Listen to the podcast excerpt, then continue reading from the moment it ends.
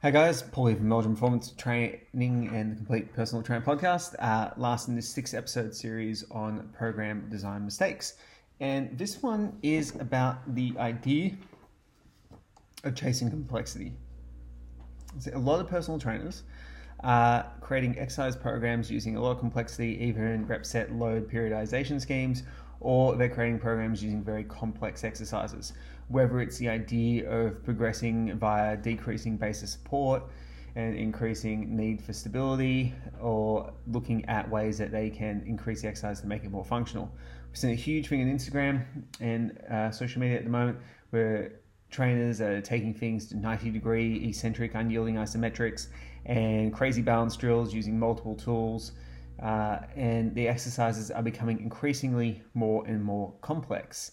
And there's a case for it and a case against it. So I wanted to go over it today and what my particular viewpoint is of it. Now, the case for increasing exercise complexity is to make the exercise program a little bit more fun for the client. Obviously, people who are training if they're not super keen on it, like they're not like training as their life and they're, they're doing it more as a fun thing, which there's nothing wrong with. Increasing extra complexity into the exercise program isn't necessarily a bad thing because it will help someone, you know, it'll help someone enjoy the program a little bit more. The point is figuring out when enough is enough. That's the challenging part here. So, for example, there's progression schemes as a really big part of resistance training. So, like a dumbbell row possession uh, progression scheme could be dumbbell row, dumbbell row pronated, uh, bent over dumbbell row, bent over barbell row, as a way to progress from you know stable to unstable, uh, and from lower load to higher load. Now, some trainers are now taking this to the point for a kneeling dumbbell row in a bird dog position on a bench while also dealing with resistance at the feet from someone hitting it. Now, what we need to consider is when we start adding complexity to exercises in this form, are we starting to enter, to train the client or are we enter training them, meaning we are amusing them in our exercise program? And then when we do that, besides the fact that the client may want to have some fun or whatever, we need to consider is it safe? That one probably is, but doing it on a Swiss ball, probably not. We need to consider is it the fastest way to any goal or anything that the client actually needs?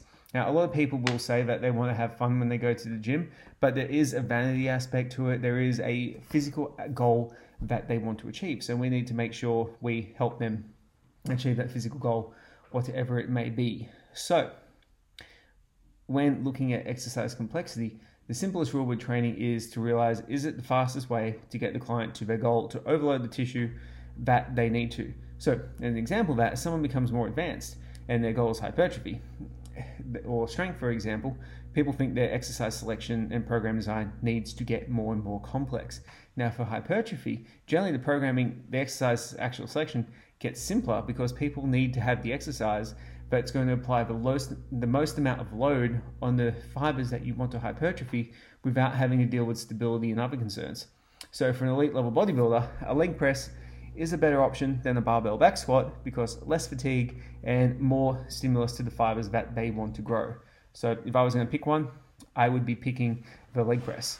For a powerlifter or a strength athlete, generally spe- specificity needs to be in the way they wish to express it. So rather than progressing to more advanced forms of deadlift, like floating snatch grip deadlifts, etc., your best option is to build up towards a barbell deadlift for that person and get them working hard on that.